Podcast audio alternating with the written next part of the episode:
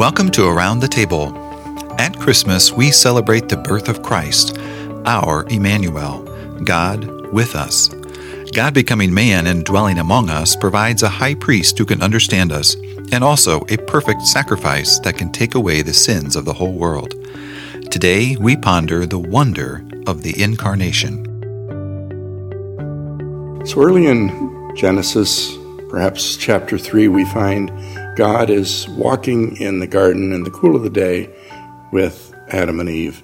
And it is such a blessing to consider the value of that and the depth of that relationship.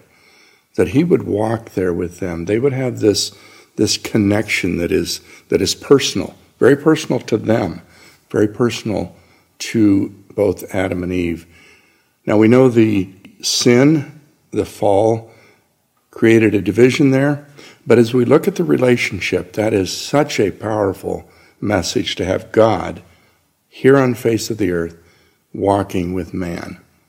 We're here today to talk about the incarnation and in specific about Christ coming here on the face of the earth to become man and how that affects the Christian world today and how it affects the Christian story. And it is just a, a marvelous thing to think about as Christmas is upcoming how blessed it is that he was willing to come here and, and be a man, even though he was leaving heaven above and what the beauty that was there. He came here to be a man. I'm here today, Bruce Frank, from the Cissna Park congregation, where I serve as the elder with my wife, Sister Benita, and with Brother Joe. I'm Joe Gerber from our uh, Champaign congregation. I serve as the elder there, along my uh, with my wife, Sister Heidi. Uh, Brother Bruce, you mentioned the word incarnation. That can kind of be a big word, maybe a little bit intimidating. What What do you mean by that? So that's that's God coming here to to Earth, and it's uh, we see that we saw it in in uh, the relationship Adam and Eve had with God, but we also see the uh, the return of that. And we one of the terms we use for Christ is Emmanuel, which is God with us. And though he was man, he was he was God with us. So it brings that flavor of of that personal relationship available here on the face of the earth. You know, the, the incarnation has always been really meaningful to me because it, it shows that we have a God who can who can really relate to us. Um, I, I think of the scripture uh, in Hebrews that's been very meaningful to me over the years. Uh, chapter 4, verse 14, it's, in Hebrews, it says, Seeing then that we have a great high priest that is passed into the heavens, Jesus, Son of God, let us hold fast our profession. For we have not a high priest which cannot be touched with the feeling of our infirmities, but was in all points tempted like as we are, yet without sin. Let us therefore come boldly under the throne of grace, that we may obtain mercy and find grace to help in time of need. And that idea that Jesus cannot, he can be touched with the feeling of our infirmities. He knows what it is to be tempted. He knows what it is to be human. It's very meaningful to me on those days when I'm sort of, of tired, physically tired, and I know that our Savior was tired. I know that sometimes he was hungry. Perhaps he was uh, cold.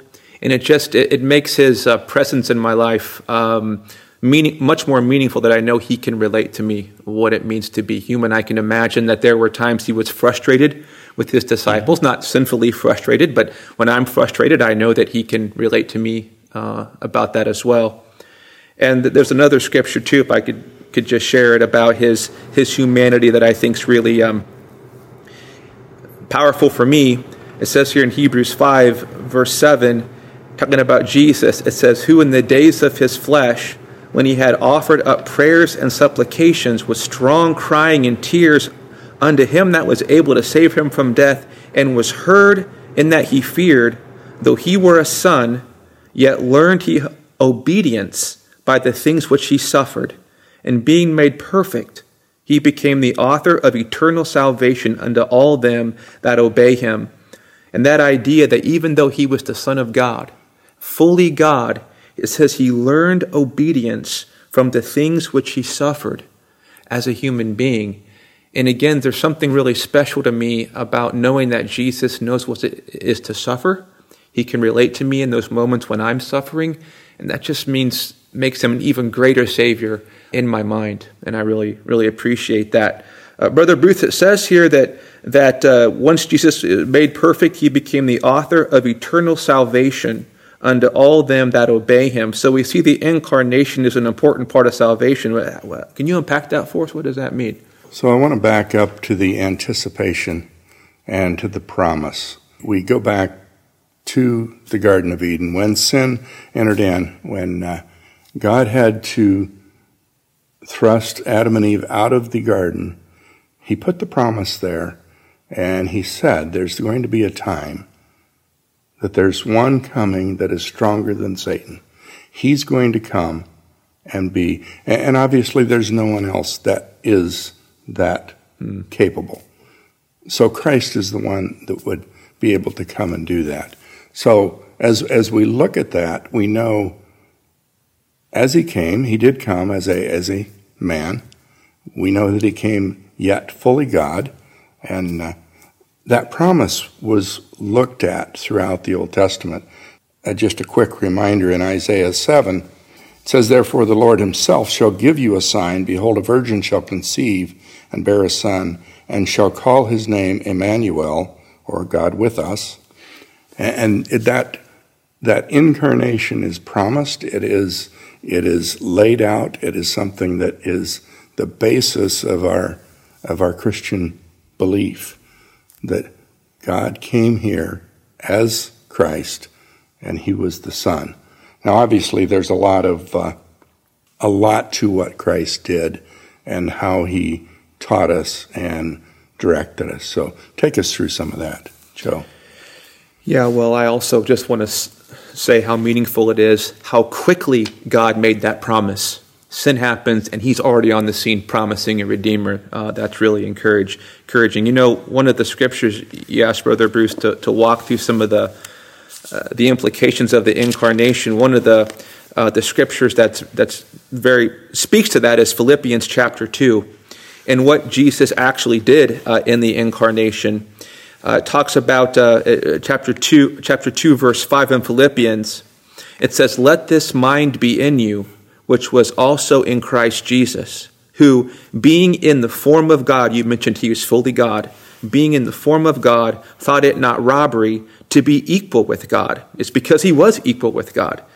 But he made himself of no reputation, and took upon him the form of a servant, and was made in the likeness of men. And being found in fashion as a man, he humbled himself and became obedient unto death even the death of the cross.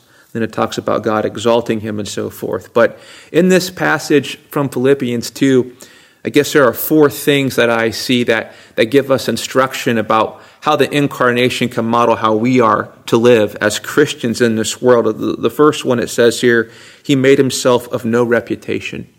I think sometimes we as humans, maybe as men, we're into prestige and status, and it says that he he took made himself of no reputation then it says he took upon himself the form of a servant. So there's this idea of being a servant, being a servant leader, serving our fellow humanity, serving the church. That's also modeled in the incarnation. Then it says he humbled himself. Humility is modeled in the incarnation. We're not to be proud, not to be boastful, not to hold on to things too tightly. Then the last thing it says here, he, he was obedient. And that's obviously our ultimate calling as, as Christians is to be obedient to the will of the Father, to the will of God. And so, on a practical level, all of those things were modeled in the incarnation. It's not just sort of some abstract doctrine, it has real world implications for how, how we should live. Do you have any thoughts, Brother Bruce, about Philippians 2 and how, what it means to us on a practical day to day basis? So, just the very term Christians draws us to the fact that we are to be Christ-like. And as you as you go through those four pieces that, that he brought, and obviously this is one scripture, but he brought us such a beautiful example of of how we can overcome hmm. Satan, how we can overcome ourselves. um, how we can find freedom. We, we find so much freedom because he came here. Now, obviously, there's, there's implications that take us to the cross and so forth. But we find all of that is possible because Christ was here. I, I think about what it's like as we look back into his earlier life. John 1 tells us that uh, in the beginning was the Word, the Word was with God, and the Word was God. And trying to figure out his time before coming here, being in the presence of God, being in the whatever the the heavenly realm, and then being willing to give that up, being willing to set that aside and, and acknowledge that in order for we as men to have salvation, he had to come and be a man. He had to be treated like a man. He had to feel the many frustrations and trials. You mentioned the, the hunger and the, and the tiredness. Uh, he was, he was mocked. He was ridiculed. Many, many things that he didn't have to deal with in heaven. And he came to do that here. And I just, I just see such a great example. Just, it's just beautiful to see where he put himself aside for our benefit. He had what we are longing for, that place in heaven, and he gave up what we are longing for to come with us. It, I agree, Brother Bruce. It's a remarkable sacrifice. And you mentioned the pain he could experience. I, I, had to think, I'm sure as a carpenter, there were times maybe he whacked his thumb as he was putting something together. He, he felt that pain. Mm-hmm. He wasn't, uh, mm-hmm. he wasn't, uh, uh, wasn't immune, immune, from that. Mm-mm. It means a lot. So, Joe, take that Philippians message just a little deeper. As, as we look at the gospel message, this truly needs to be communicated to man. How does, how does this model this for us? How does this show us how to share the gospel message? Yeah, that, that's, a, that's a great question, Brother Bruce. There, there is a scripture that's always been meaningful to me, uh, and it's in John chapter 20, uh, verse 21, where Jesus says this Then said Jesus to them again, Peace be unto you. As my Father hath sent me, even so send I you.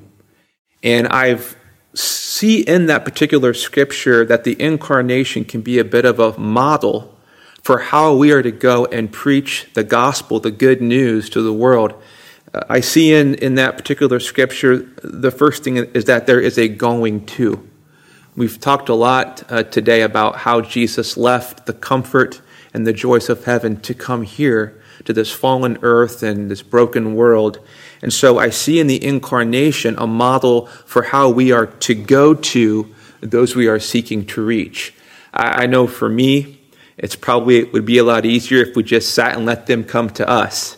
Uh, but Christ didn't do that. He left and he came to us. So there is a going to um, that I see modeled uh, in the incarnation. And then there's this challenging idea of a giving up. You know, we have in this country a lot of rights, and we like to appeal to our rights, but in the incarnation, Jesus gave up some rights that he had as being fully God. Again, he felt pain, he was tired, he was hungry, and he gave up some of those things he was entitled to as fully God so he could communicate with us who are certainly not fully God. And so in the incarnation, I, I, see this beautiful model of how we are to go to the world to preach the gospel. We are to go to and then to be willing to give up things in order to effectively communicate the love of Christ. So many ways he showed us the path that he's asking us to walk on. He absolutely did. So many ways. He absolutely did. So I think it's uh, it's interesting as we look at uh, maybe maybe the uh, broader Christian world, a lot of emphasis on Christmas, a lot of emphasis on Easter, and in our, in our focus on salvation, we look to the cross. We look to the shed blood. We spend a lot of time and effort acknowledging that. Really, only once a year do we spend a lot of time on the birth and the incarnation, the, the, the fact that he left heaven to come here. We need the cross. We need the shed blood. We need the empty tomb. Those are all very, very necessary for our salvation. But none of that could have happened if he didn't come here. So, such an important thing that maybe we just don't give it quite as much credibility, quite as much uh, focus as we do the Easter message, the, the Good Friday message. Just a, real blessing to take time to think about it. So, do you have any uh, closing thoughts, or what what, are, what have we missed that you want to just kind of put together? Yeah, you know, I think, uh, Brother Bruce, a, a, couple scriptures. I, I think the there's a, a, real paradox, as we've talked about, in the incarnation of this mighty, all powerful God becoming human. But it, it's not just that this mighty, all powerful God became human, it's actually that he became a baby born in a manger out where the animals uh, were living. I just want to read a psalm that I think reminds us of the power of God. Maybe just to bring this paradox, the power of the incarnation. This is what it says about, about God, the eternal, almighty, majestic God. It says, Give unto the Lord, O ye mighty, give unto the Lord glory and strength. Give unto the Lord the glory due unto his name. Worship the Lord in the beauty of holiness. The voice of the Lord is upon the waters. The God of glory thundereth. The Lord is upon many waters. The voice of the Lord is powerful. God is powerful. The voice of the Lord is full of majesty. The voice of the Lord breaks the cedars. Yea, the Lord breaketh the cedars of Lebanon. He maketh them also to skip like a calf, Lebanon and Sirion like a young unicorn. The voice of the Lord divideth the flames of fire. The voice of the Lord shaketh the wilderness. The Lord shaketh the wilderness of Kadesh. The voice of the Lord maketh the hinds to calve, and discovereth the forests. And in his temple doth every one speak of his glory. The Lord sitteth upon the flood, yea, the Lord sitteth king forever. The Lord will give strength to his people. The Lord will bless his people with peace. And that's, Brother Bruce, you mentioned in heaven, Jesus had access. He was equal with God the Father, that power to break the cedars and to stand on the floods of, of the waters. This, was, this is Almighty God. You think about the majesty and the power of that. But now let's read just a scripture from the Gospel of Luke. Remember, Almighty God. And here's what it says Luke 2, verse 6. And so it was that while they were there, the days were accomplished that Mary should be delivered. And she brought forth her firstborn son, again, God in the flesh, fully God, almighty, all powerful. She brings forth her firstborn son, Jesus, and wrapped him in swaddling clothes, in baby clothes, and laid him in a manger where the animals were. Why? Because there was no room for them in the inn. And see, and so you see almighty power becoming totally humble. And that's, that's the paradox, that's the mystery, it's the miracle of the incarnation. And I would fully agree, Brother Bruce, we tend during these holiday seasons to get uh, too involved in the hustle and bustle, and there's nothing wrong with that. But just encourage uh, all of us to take some time and to ponder the depths of the incarnation is really worth pondering this time of year and all throughout the year. Thanks for listening. Around the Table is available on AC Central and now also on Apple Podcasts, Google Podcasts, Spotify, and Pocket Casts. It is a production of Onward Media, a communications ministry of the Apostolic Christian Church.